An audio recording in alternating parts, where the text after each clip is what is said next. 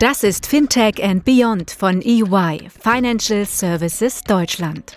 Der Podcast für alle, die am Fintech-Startup-Ökosystem und der Digitalisierung der Finanzdienstleistungsbranche in Deutschland und Europa interessiert sind.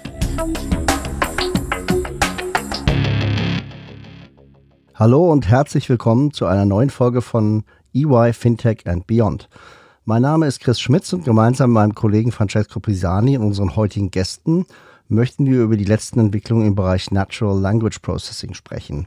Und dafür haben wir uns hervorragend qualifizierte Gäste eingeladen. Wir haben heute dabei Steffen Konrad, er ist Gründer und CEO von EYIntelligence.de.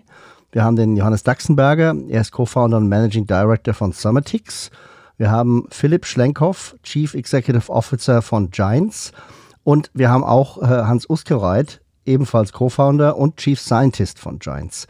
Fangen wir noch mal ganz kurz an. Äh, Steffen, willst du mal ein paar Worte zu dir selbst und zu deinem Unternehmen sagen? Ja klar, gern. Danke und freue mich dabei zu sein mit der tollen Runde. Freue mich auch auf die Gespräche. Ja, Gründer von eBay Intelligence, hast du schon gesagt. Wir spezialisieren uns auf Textauswertung und da interessieren uns eigentlich so betriebswirtschaftliche Geheimnisse, die in Textdaten verschlüsselt sind. Also Kontext im weitesten Sinne. Wir sind vor zwei Jahren gestartet, also man kann doch sagen, grün hinter den Ohren, aber es macht eine Menge Spaß und wir haben tolle Kunden. Super, vielen Dank, Steffen.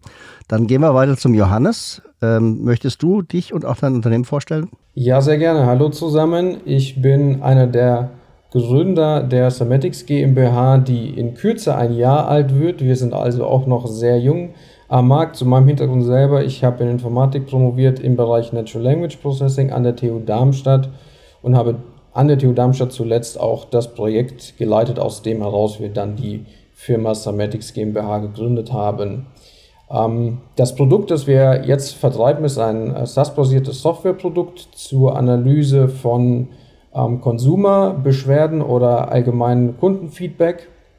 Ähm, und die Technologie, auf der das Ganze aufbaut, ist ein Bereich, ein noch nicht mehr ganz junger, aber noch relativ junger Bereich im Natural Language Processing, der sich Argument Mining nennt. Vielen Dank, Johannes. Dann gehen wir direkt weiter zu Philipp. Möchtest du uns was über äh, Giants und dich selbst erzählen? Ja, gerne. Vielen Dank. Ja, ähm, Philipp Schlenkhoff, ich bin eigentlich äh, in unserem Technologie-Startup Spin-off aus dem Deutschen Forschungszentrum für künstliche Intelligenz der Betriebswirt. Also ich habe für mich entdeckt, was mir große Freude macht, ist komplexe Technologie zu verstehen und dann sozusagen in den Unternehmen Probleme zu finden, die ich damit lösen kann. Das ist also das, äh, was mich bewegt und antreibt. Und genau das machen wir bei der Giants. Ähm, was haben wir für Produkte, die wir vertreiben? Wir machen Web- und Social Media Monitoring und können mit unserer Natural Language Understanding Technologie äh, ungeahnte präzise, ungeahnt präzise Ergebnisse liefern unseren Kunden. Ähm, zusammen mit der Identifikation der verschiedenen Entitäten äh, dann auch Relationen, die wir in einem Knowledge Graph abbilden können. Super, vielen Dank, Philipp.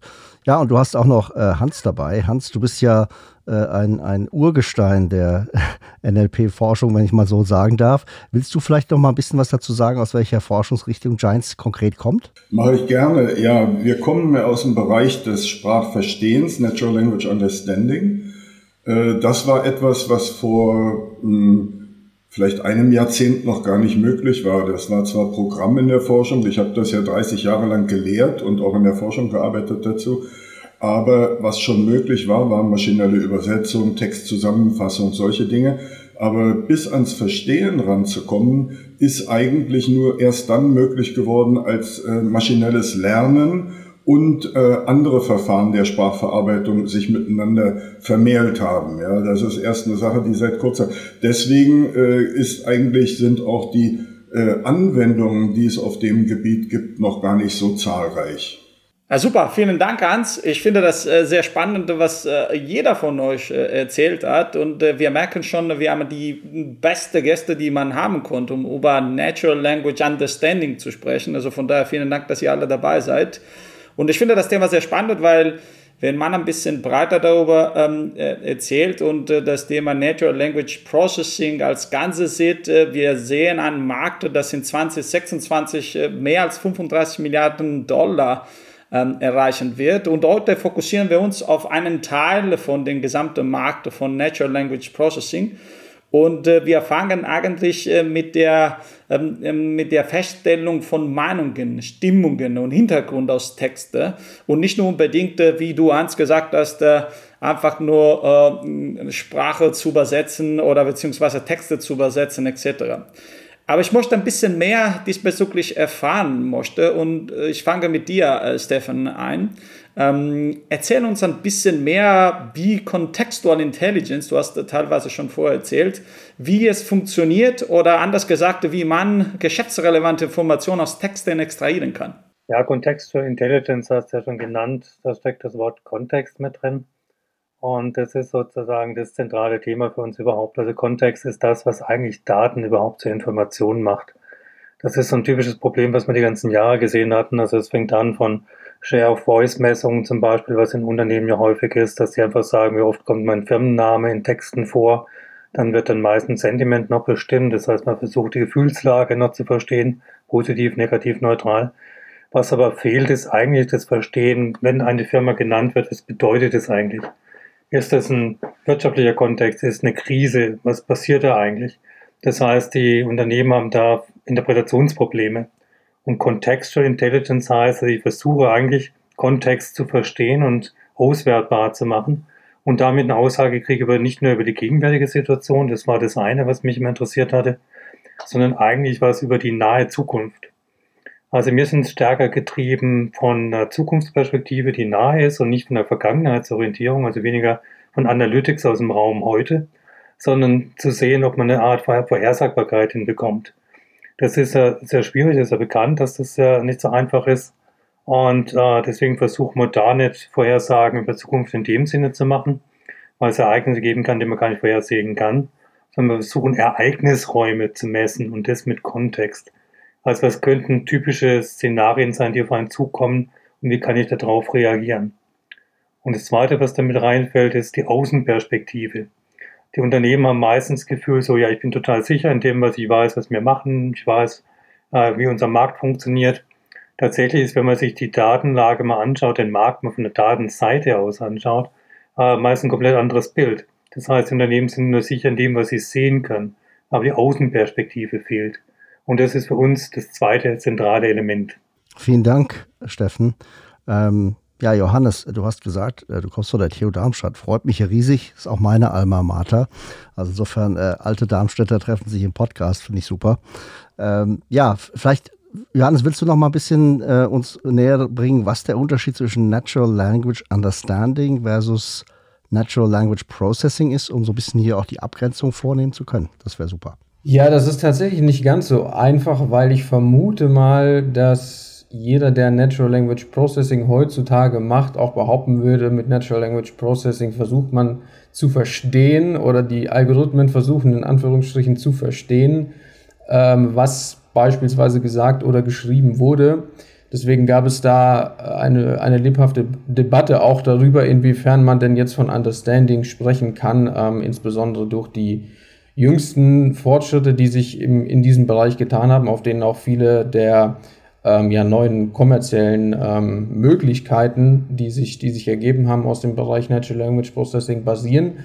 Ähm, insbesondere Deep Learning und die, die neuronalen Netze, die heutzutage der absolute Standard sind und ähm, aus diesen dann jetzt auch ähm, die großen Sprachmodelle, die, ähm, ja, die inzwischen auch sehr, sehr weit verbreitet sind, bei denen man weiß, ähm, man trainiert auf, auf Millionen von Texten, ähm, auf, auf äh, vielen äh, Gigabytes von, von Daten, auf riesigen Webcrawls, ähm, sodass der Algorithmus wirklich extrem viel Kontext sozusagen gesehen hat. Das ist das, was jetzt im Bereich Natural Language Processing sozusagen den, den Stand der Forschung darstellt. Man versucht also immer mehr Daten tatsächlich zu sehen, mehr Textdaten zu sehen und dann aus diesem Kontext sozusagen zu lernen. Das funktioniert für maschinelle Übersetzung zum Beispiel äh, äußerst gut, weil man Muster erkennen kann, indem man einfach parallele Texte nimmt, also zum Beispiel in zwei Sprachen und dann den Zusammenhang sozusagen ähm, lernt daraus.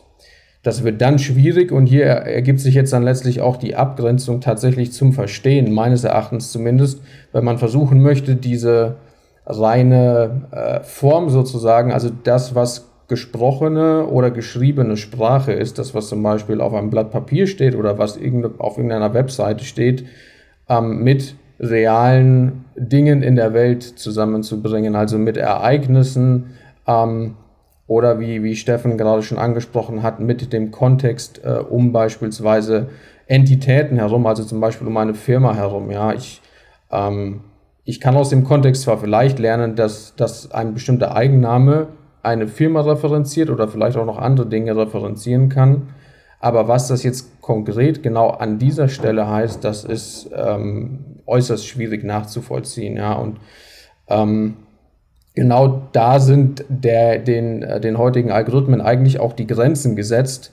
Und äh, deswegen wird es äh, teilweise eben, ist es auch umstritten, ob man jetzt tatsächlich von Understanding sprechen kann ähm, oder nicht, weil die Maschine letztlich eben nur das lernt, sozusagen, was irgendjemand mal schwarz auf weiß geschrieben oder gesagt hat, aber noch nicht weiß, was eigentlich sozusagen an einem wirklichen konkreten Gegenstand dann ähm, dahinter steckt. Und Johannes, das ist ein, ein, sehr spannender Punkt, weil du hast das auch gesagt, Daten spielen natürlich eine große Rolle, insbesondere wenn man denkt, wie man vor äh, in Texte verarbeitete Art oder gegebenenfalls versucht, Informationen zu extrahieren. Ich möchte aber gerne vielleicht noch eine zusätzliche Perspektive bringen und an viele dich fragen, ob äh, ähm, man tatsächlich äh, unbedingt äh, die Maschine so äh, weit trainieren muss, dass, äh, um tatsächlich die Insights zu haben. Oder es geht auch, ähm, dass man mit Minimal Human Leveling eigentlich schon einen Schritt weiterkommen kann.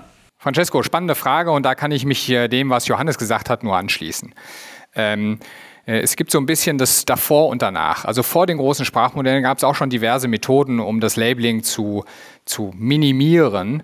Ähm, und wir haben unsere Plattform basiert eigentlich dann auf äh, dem Thema Distance Supervision.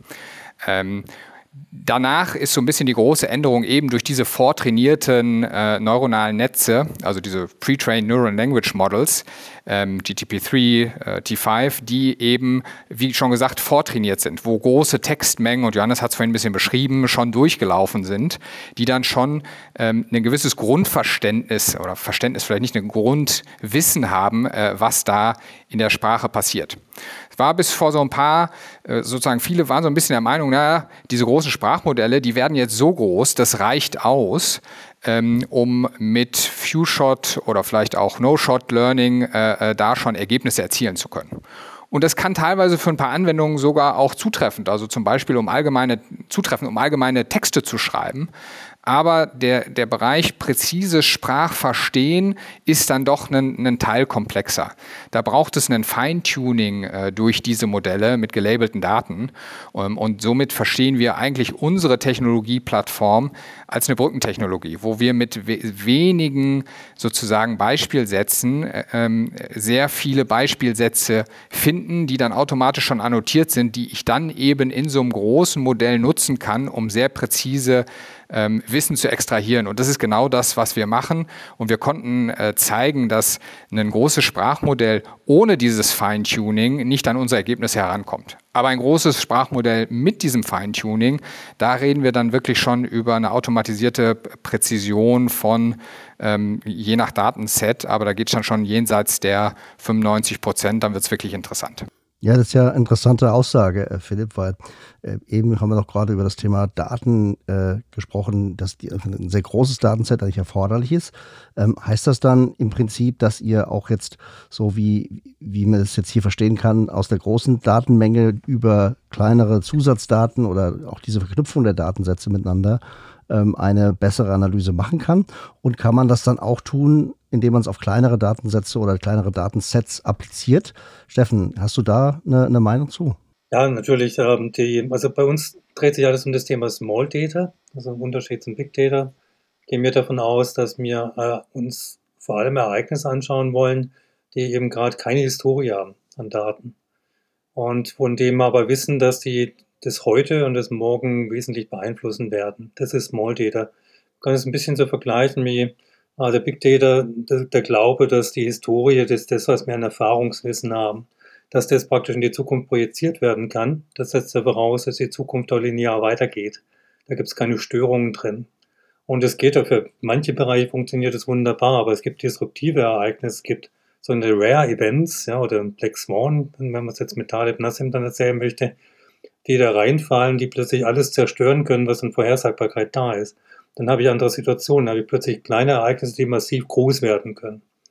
Und äh, das hat mich äh, persönlich immer sehr stark fasziniert, eigentlich zu sagen, was sind die so die, die schwachen Signale, die Weak Signals.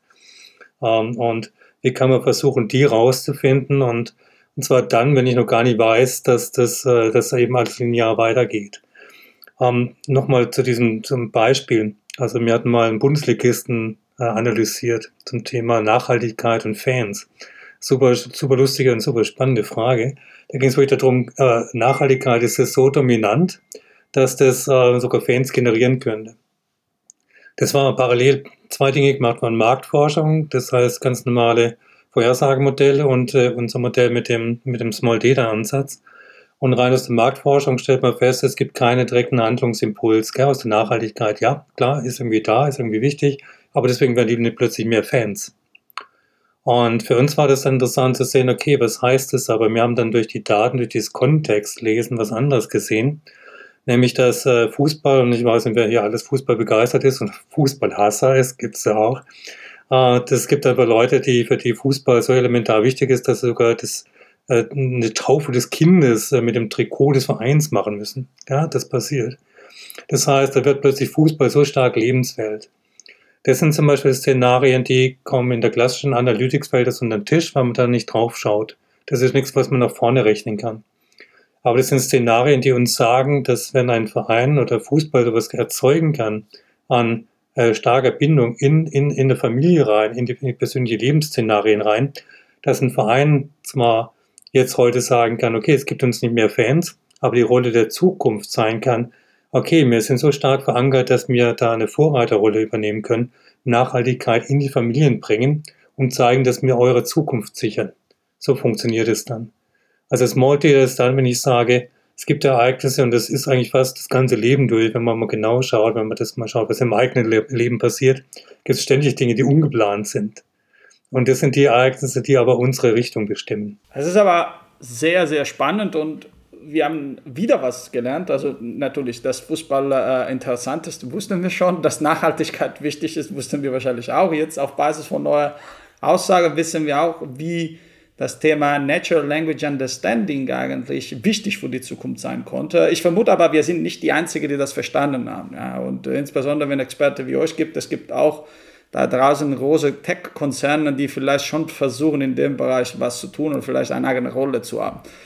Ähm, jetzt vielleicht äh, ein bisschen äh, provokant das zu fragen, äh, Johannes, aus deiner Sicht, wie, wie, wie steht dann ein Startup im Vergleich zu einem weltweit agierenden Unternehmen wie ein Tech-Konzern sozusagen? Ja, die Frage ist auf jeden Fall berechtigt, weil natürlich haben auch die, die großen Tech-Companies erkannt, schon lange erkannt, welche Chancen ähm, sich in, in diesem Feld jetzt ergeben haben durch die, durch die jüngeren Fortschritte, die wir jetzt schon diskutiert haben. Äh, noch darüber hinaus, sogar im, im Endeffekt, diese Fortschritte werden inzwischen, muss man tatsächlich sagen, ähm, geprägt von den großen Tech-Unternehmen, insbesondere in Nordamerika. Ähm, und da, äh, also auch im Bereich Forschung, das, die, die spielen im Forschungsbereich äh, eine enorm große Rolle. Das heißt tatsächlich, man könnte sich jetzt denken, als Startup hat man im Grunde genommen überhaupt keine Chance. Ähm, noch dazu, wo auch diejenigen, die jetzt vielleicht in der Forschung nicht ganz so weit vorne sind, äh, es sich aber schlicht und einfach leisten können, entsprechend über Personal oder über Hardware ähm, mit, äh, mit zu handeln sozusagen. Ähm, dann, dann die, die werden das natürlich auch tun. Also auch die deutschen großen äh, Konzerne haben inzwischen ihre eigenen Data Science und äh, zum Teil auch NLP-Abteilungen. Ähm, für uns als Startup bedeutet das jetzt konkret, dass wir uns zunächst natürlich insbesondere im, im B2B-Bereich und in dem sind wir auch als Startup unterwegs. Das heißt, wir haben auch letztlich Großunternehmen als Kunden ähm, dass wir uns zunächst erklären müssen, äh, ja, naja, wieso müsst ihr das denn machen? Können wir das nicht auch selbst in-house machen, sozusagen, mit, mit äh, unserer Data Science Abteilung? Ähm, das, äh, das war vielleicht vor ein paar Jahren noch nicht so. Ähm, wie wir das konkret machen, liegt äh, jetzt in unserem Fall schlicht und einfach an dem, an dem, äh, auch an dem Grad der Spezialisierung. Zum einen sind wir technologisch sehr spezialisiert. Ich habe es eingangs kurz gesagt, wir arbeiten mit, mit Argument Mining.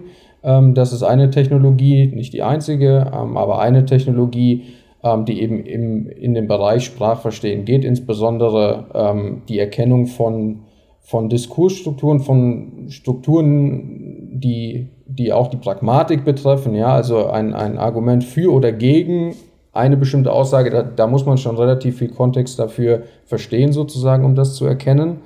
Ähm, das ist also ein Thema, mit dem sich viele noch nicht auseinandergesetzt haben.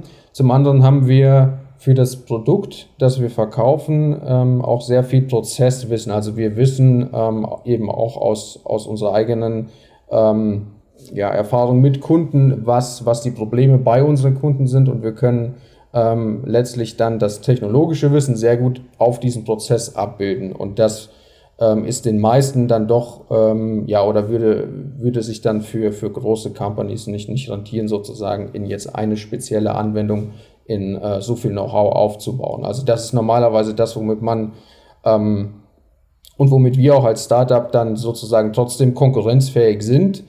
Ähm, aber was natürlich, sage ich jetzt mal, Recruiting angeht oder, oder ähm, ja, keine Ahnung, Hardware-Ressourcen, die, diese ganzen Technologien sind sehr Hardware-lastig, ähm, sehr, man braucht sehr, sehr viel Hardware dafür. Ähm, da können wir unmöglich konkurrieren mit den großen Unternehmen. Da muss man dann einfach kreativ sein. Es gibt Startup-Programme und so weiter, wie die Y Academy zum Beispiel, ähm, Startup Academy, genau, ähm, wo man sich dann auch auf diese Art und Weise Unterstützung holen kann. Super, vielen Dank, Johannes. Ähm, ja, es gibt ja auch Startups, die, nicht, die sich nicht so sehr auf die Texterkennung äh, beschränken, sondern eher auch äh, versuchen, Texte zu gestalten und zu kreieren. Ähm, einige von den äh, Applikationen äh, zum Beispiel sind auch im Bereich äh, Kommentierung von Bewegungen von Finanzmärkten, äh, dort eben entsprechende Analysetexte zu schreiben. Ähm, heißt das dann, dass wir in Zukunft Finanzgeschäfte zwischen Maschinen direkt abwickeln können? Sprich auf Deutsch äh, so eine ganz andere Form des Mechanical Investing. Ja, der, der eine ähm, äh, liest die Texte aus, der andere interpretiert sie. Ähm, und der nächste schreibt sie dann wiederum und gegenseitig ähm, haben wir dann eine, eine ja, maschinengetriebene Entwicklung der Finanzmärkte. Vielleicht, Philipp, mal eine Frage an dich. Wie, wie siehst du das? Ja, spannende Entwicklung und äh, ja eigentlich schon fast absurd. Ja. Ähm, was können wir dazu sagen? Also das ist fast schon so ein bisschen unser Daily Business. Ja. Wir analysieren ja schon auch Finanzmarkttitel für zum Beispiel quantitative Hedgefonds. Äh, die an diesen Signalen interessiert sind. Und da ist natürlich sozusagen unsere Aufgabe, die äh, Sachen rauszufischen, die eben keine Relevanz haben, äh, die sozusagen gezielt eingesteuert werden, um so sowas zu beeinflussen. Und insofern ist so ein bisschen die Frage, ja, es wird in Zukunft Unternehmen geben, die versuchen, ähm, durch Postings Meinungen oder vielleicht gibt es ja auch schon Meinungen zu beeinflussen und auf der anderen Seite dann eher sozusagen Unternehmen, die versuchen dann genau diese Postings maschinell wieder rauszufiltern. In Summe wäre es dann natürlich viel effizienter, effizienter zu sagen, naja, die Maschine analysiert äh, den Jahresabschluss äh, direkt, ohne dass da sozusagen dieser Loop gegangen wird. Aber da ist natürlich ein Thema, ja, da ist sozusagen äh, Human in the Loop, ja, weil die Texte, die da veröffentlicht werden, werden natürlich auch von Menschen gelesen, die dann wiederum auch einen Impact auf den Kurs haben können. Insofern bleibt es dann schon wieder auch interessant zu analysieren, was passiert da draußen. Ähm, ich will mal ein Beispiel geben. Äh, ähm, sozusagen, Hans hat sich vorher schon intensiv mit diesen Zusammenhängen beschäftigt und es gab 2017 ein Beben in Chile und ähm, das hatte nun, war die Welt der Meinung, das würde einen Impact auf die Kupferminen haben und schwupps, der Kupferpreis ging durch, massiv durch die Decke. waren die Kupferminen wirklich betroffen? Nein. Das war sozusagen eine Nachricht, die einen Impact hatte obwohl es eigentlich sozusagen gar keinen kausalen äh, sozusagen Zusammenhang gab am Ende des Tages. Aber das zeigt nochmal, wie kritisch und wie beeinflussbar auch so Finanzmärkte sind. Und das wird eine ganz große Herausforderung, dieses Spiel sozusagen am Ende des Tages so zu, so zu spielen, dass sinnvolle Ergebnisse bei rauskommen. Ja, vielen Dank, Philipp. Ähm, Johannes, jetzt ist ja eure Firma ein Spin-off des Ubiquitous Knowledge Processing Labs der Technischen Universität Darmstadt. Haben vorhin schon kurz drüber gesprochen. Ähm, jetzt seid ihr wahrscheinlich nicht mehr unbedingt in allen Aktivitäten des Labs involviert, aber kannst du uns ein bisschen äh, Inside-Out sagen, wie weit die Forschung in dem Gebiet ist und was wir denn noch erwarten können? Ja, wir versuchen natürlich äh, trotzdem noch am äh, möglichst nah am, Stand der Forschung zu bleiben. Das ist auch ein sicherlich sehr, sehr wichtiger, wichtiges Asset, hatte ich vorher schon kurz erwähnt, dass wir das aufgreifen, was sich, was sich ergibt. Insofern sind wir äh, auch nach wie vor noch in der Forschung präsent und, und verfolgen natürlich mit, was sich da tut. Aktuell würde ich sagen, gibt es ähm, vielleicht zwei äh, vielversprechende Trends oder zumindest zwei Themen, an denen sehr intensiv geforscht wird. Das eine ist die Frage nach der ähm, ressourcenschonenden, äh, nach, nach ressourcenschonenden ähm, Algorithmen. Das heißt, ich, ich, wir, wir haben es jetzt auch schon mehrfach gehört, diese riesigen Sprachmodelle, die eigentlich die Voraussetzung sind für, für alles, was man dann in der Anwendung macht, wirklich quasi in, in jeglicher Anwendung, die man sich vorstellen kann, ist das sozusagen der Grundstein. Und diese Modelle zu trainieren, das ist äußerst ähm, aufwendig. Viele, viele Stunden, Tage, Wochen, je nachdem wie groß, äh, an, an Rechenzeit auf, auf GPUs. Also ein enormer Stromverbrauch, Ressourcenverbrauch, ähm, um die zu trainieren. Die kann man zwar teilen, die werden dann aber trotzdem für jede Anwendung wieder gefeintuned. Ähm, auch das erfolgt wieder auf entsprechender Hardware. Das heißt, da steckt ein unglaublicher Energieverbrauch dahinter beispielsweise. Und da versucht man, davon wegzukommen. Das ist das eine. Das andere ist, in der Anwendung dann brauchen ähm, diese Algorithmen dann, wenn sie zum Beispiel auf Mobilgeräten laufen sollen oder wo auch immer, brauchen sie auch diese entsprechende Hardware. Dort hat man die aber unter Umständen nicht oder manche Unternehmen wollen oder können sich solche Hardware vielleicht auch nicht leisten. Das heißt, das beschränkt den Einsatz letztlich dieser Algorithmen. Also auch da versucht man davon wegzukommen oder eben ähm, die Algorithmen möglichst, sage ich jetzt mal, schnell zu machen, damit sie wenigstens wenig Rechenzeit brauchen. Das ist sicherlich eine Sache. Ähm, die andere Sache, die, die aktuell soweit ich das ähm, sehe, jetzt sehr intensiv beforscht wird, ist die Frage nach dem Kontext. Ähm, wir haben schon äh, kurz diskutiert zum Thema Verstehen. Man muss Kontext verstehen, um wirklich zu verstehen, was gesagt wird. Ähm, dazu zählt sozusagen der unmittelbare Kontext dessen, was gesagt wird, also was wurde vorher gesagt, was wurde nachher gesagt, aber vor allen Dingen eben auch äh, das, was nicht gesagt wurde, sondern was man vielleicht nur gesehen hat. Ja? Also ähm, multimodale ähm, ja, Fragestellungen, wenn, ähm, wenn, ich, wenn ich noch ein Bild dazu habe, eine Aufnahme, aber auch noch darüber hinaus. Es gibt äh, Objekte in der echten Welt, die referenziert werden. Ähm, das sind alles keine ganz neuen Themen, die gibt es eigentlich schon lange, die werden auch schon lange beforscht. Aber man hat einfach gemerkt, sozusagen, mit, indem man einfach nur die Modelle immer größer macht und immer mehr Parameter trainiert, ähm, und verwendet. Damit kommt man irgendwo nicht weiter oder da ist aktuell so eine gewisse Decke erreicht. Deswegen versucht man sozusagen den Kontext, der berücksichtigt werden kann, den versucht man ähm, letztlich zu vergrößern. Vielen Dank für die spannende äh, Insights, äh, Johannes. Ich möchte aber wieder die Perspektive wechseln und äh, Steffen, äh, mit dir eigentlich über ein anderes Thema sprechen. Das heißt, ähm, das Thema Verwendung von Small Data im internationalen Kontext.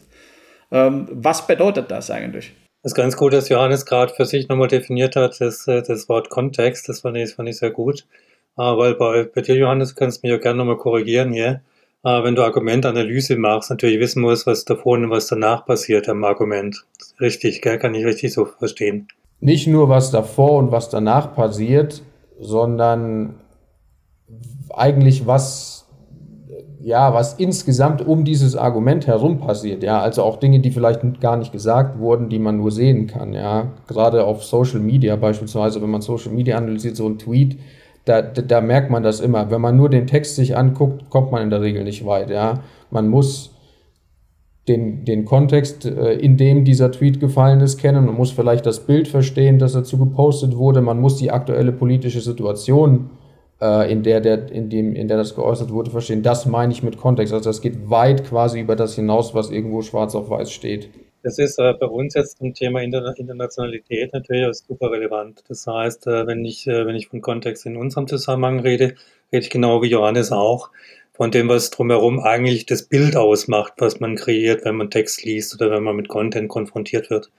International heißt das was wie, ähm, wenn ich über Sprachgrenzen hinweggehe in andere Kulturräume, ist dann die Interpretation von Begriffen komplett anders. Also ich kann nicht einfach sagen, wenn ich das Wort Kernkraft, machen wir es mal aktuell, weil wir den Energiemarkt im Moment sehr stark anschauen.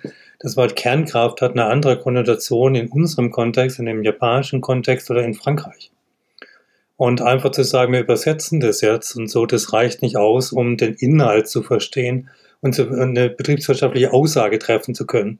Also wie muss man kommunikativ mit dem Thema in diesem Land dann umgehen, in diesem Kulturkreis?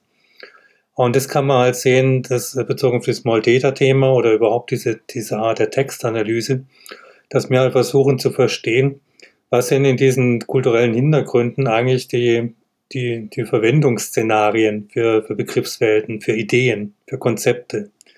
Es gibt die sogenannte Sapir-Whorf-Hypothese aus der Linguistik, ja, die sich damit beschäftigt, wie weit Sprache unser Denken auch repräsentiert oder prägt. Äh, super spannend. Das heißt, wenn ich zum Beispiel sage, äh, eine Brücke ist in, in einer Sprache ist sie feminin, in einer anderen Sprache ist sie, ist sie äh, maskulin, dann verbinden sie plötzlich eine komplett andere Bildwelt dahinter, eine andere Eigenschaftswelt dahinter und damit auch eine andere Bedeutung im Ausdruck. Und das ist das, was, äh, was international, und dazu deine Frage zurück, Francesco, warum international für uns auch super spannend ist, also auch einfach menschlich spannend ist, weil man natürlich eine ganze Menge lernen kann über kulturelle Unterschiede und Interpretationen von Dingen, auch über sich selber. Und für die Marken bedeutet es, sie verstehen besser, in welchem Aktionsraum sie arbeiten. Also wenn ich einen Energieversorger in der Schweiz habe und der sagt, wir machen Kernkraft bis 2030, äh, 35, schaltet man das ab aber international über die EU-Taxonomie plötzlich die Diskussion wieder im Raum. Kernkraft ja, dann haben die ein politisches Problem. Das ist ein Small Data Thema. Kannst du nicht prognostizieren. Du könntest sagen, da kommt ein Problem auf sie zu. Und es hängt damit zusammen, dass eine Kernkraft in Frankreich eben einen anderen, anderen Inhalt hat als bei uns. Wir haben Fukushima als Landgröße. Wenn man das jetzt mal linguistisch analysiert, sieht man, wie stark diese Worte Kernkraft und Fukushima bei uns assoziiert sind nur rein aus der Worthistorie heraus. Und das sind so Elemente, wo ich sage, da wird international super spannend. Ja, Steffen, jetzt äh, Thema Internationalität. Du bist ja auch Gründer der Community AI äh, Swiss. Ähm, also nicht, dass wir jetzt dann äh, den Unterschied zwischen Deutschland und Schweiz äh, lernen wollen, aber ähm, du hast ja sicherlich da auch das Ökosystem äh, in, der Schweiz sehr stark angeschaut. Ähm, und natürlich auch im Thema Natural Language Understanding in Deutschland bist du aktiv. Wie, wie siehst denn du da die unterschiedliche Entwicklung dieser Ökosysteme? Also wir haben die netterweise natürlich dieselbe Methodik und man tatsächlich für den AI-Markt auch verwendet und speziell sogar noch die Schweiz angeschaut. Ähm, die, die Länder sind sehr stark geprägt von den, von den Industrien, die natürlich vorherrschen. Das merkt man schon. Und äh, interessanterweise, wenn man diese Kontextanalyse macht äh, für das Thema KI, äh, sieht man, wie stark der Lebenszyklus ähm, dieses Marktes auch sichtbar wird.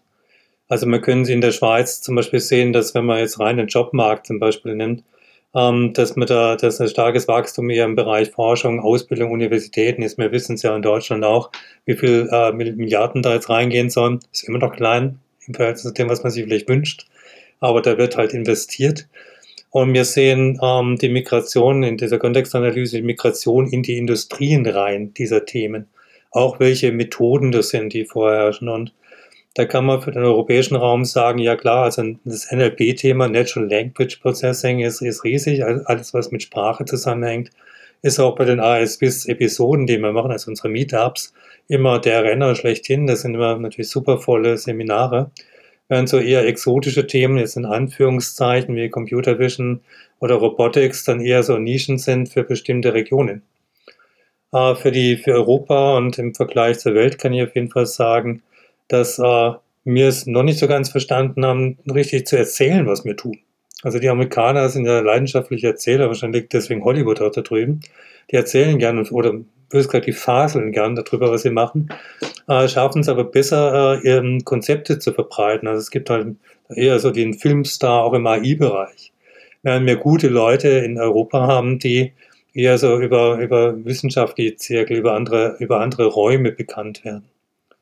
Und das Zweite ist, das große Thema hier in Europa ist auch und übrigens auch weltweit inzwischen natürlich, ähm, wo, wo kriegen wir die Leute her? Ja, es gibt Coursera, es gibt Ausbildung. Aber wir sehen natürlich, dass die, die Leute, sobald sie auf dem Markt sind, das sieht man auch in den Industrien, die gerne KI nehmen, also wird aufgesaugt werden von den Großen, die viel Kapital haben, also die Facebook, Googles dieser Welt, die einfach diese Leute sehr schnell rausholen. Und dass dann meistens so die, das, das Wachstum in die Unternehmen rein fehlt, weil die das Kapital nicht aufbringen können für die, für die Kräfte. Spannend ist aber diese Entwicklung so zu verfolgen und zu sehen, wie das langsam an Reife gewinnt. Auch wie die Diskussion um KI herum immer mehr Reife kriegt, also zu verstehen, wo wollen wir eigentlich hin mit dem Ganzen. Was heißt es an ökonomischer Konsequenz auch in der, in der Folge. Das sind auch sehr spannende Themen rund um KI. Ja, vielen Dank, Hans. Ähm, lenken wir doch mal den Blick vielleicht sogar ein bisschen außerhalb Europas. Ähm, Hans, äh, ihr habt ja ursprünglich Giants auch in China gegründet und du hast auch dort vor Ort einige Jahre gearbeitet.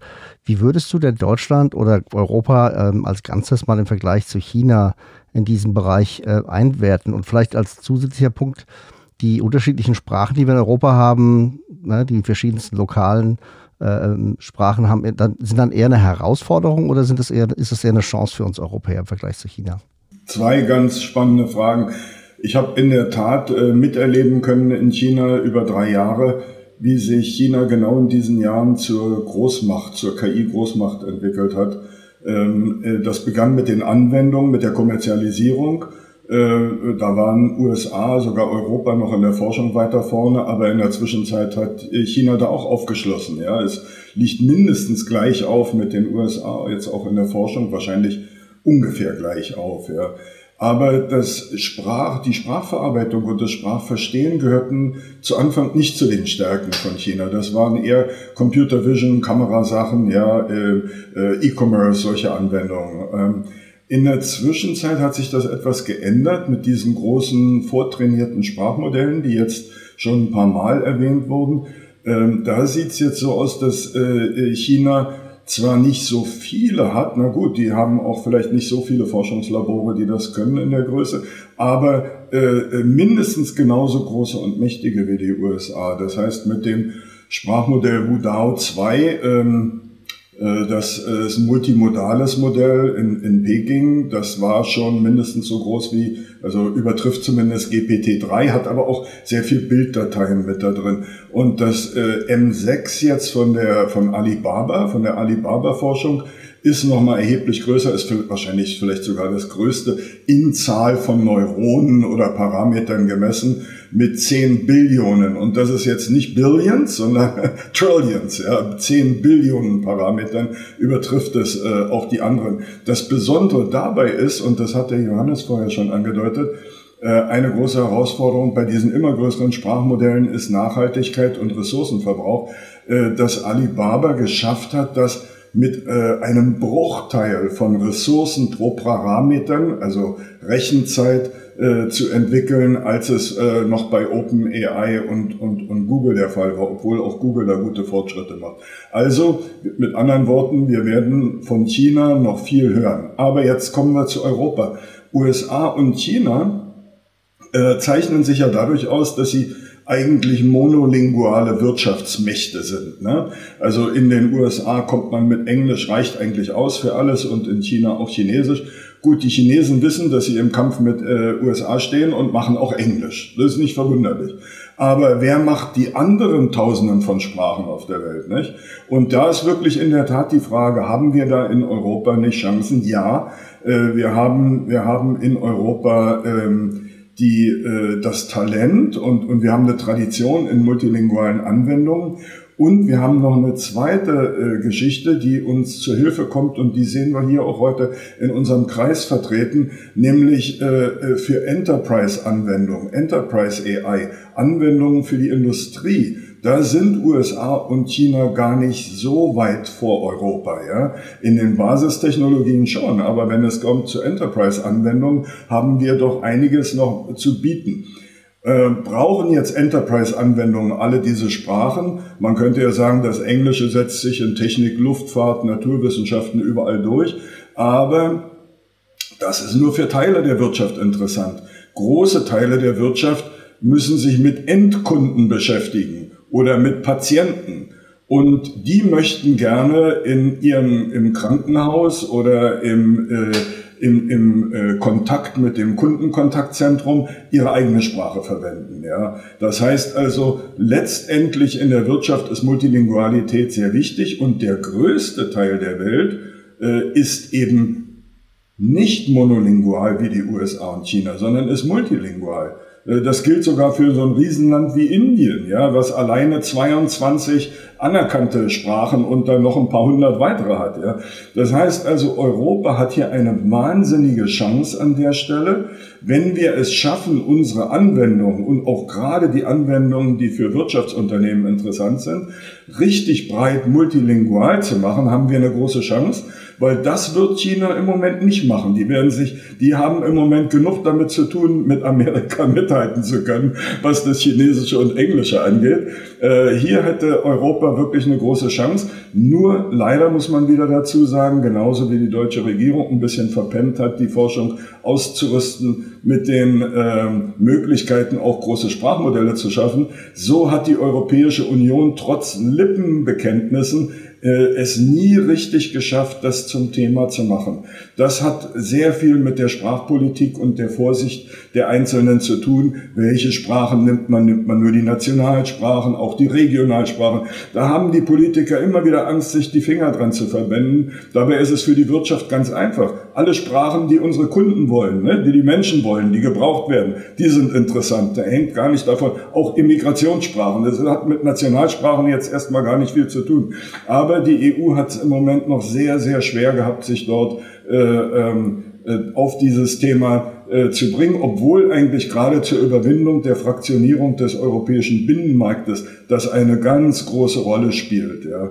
Also wir müssen dieses Multilingualitätsproblem in Europa lösen, aber wir können auch großes Kapital daraus schlagen. Von dem her kann ich die Frage nur begeistert beantworten. Ja, da gibt es große Chancen für Europa, aber wir müssen sie auch nutzen. Ja, vielen Dank, Hans. Ähm, das ist zum einen natürlich ein sehr versöhnlicher Ausblick, zum anderen aber auch eine, eine, schwere Schelte. Ja, ich hoffe, die Bundesregierung hört hier im Podcast zu.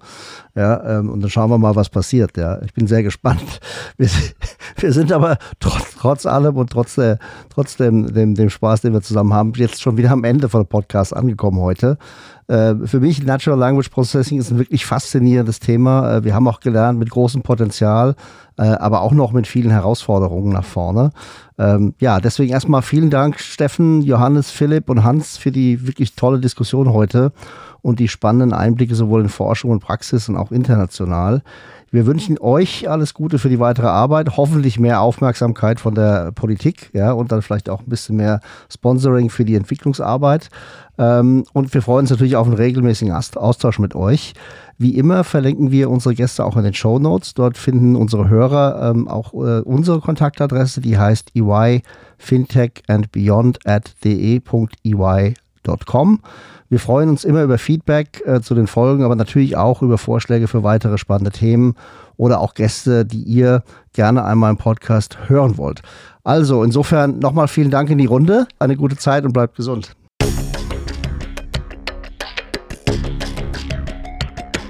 Das war Fintech and Beyond von EY Financial Services Deutschland. Ihr seid herzlich eingeladen, mit uns die Inhalte des Podcasts zu gestalten. Meldet euch einfach unter der E-Mail-Adresse eyfintechandbeyond.de.ey.com mit Feedback, Vorschlägen oder sonstigen Anregungen.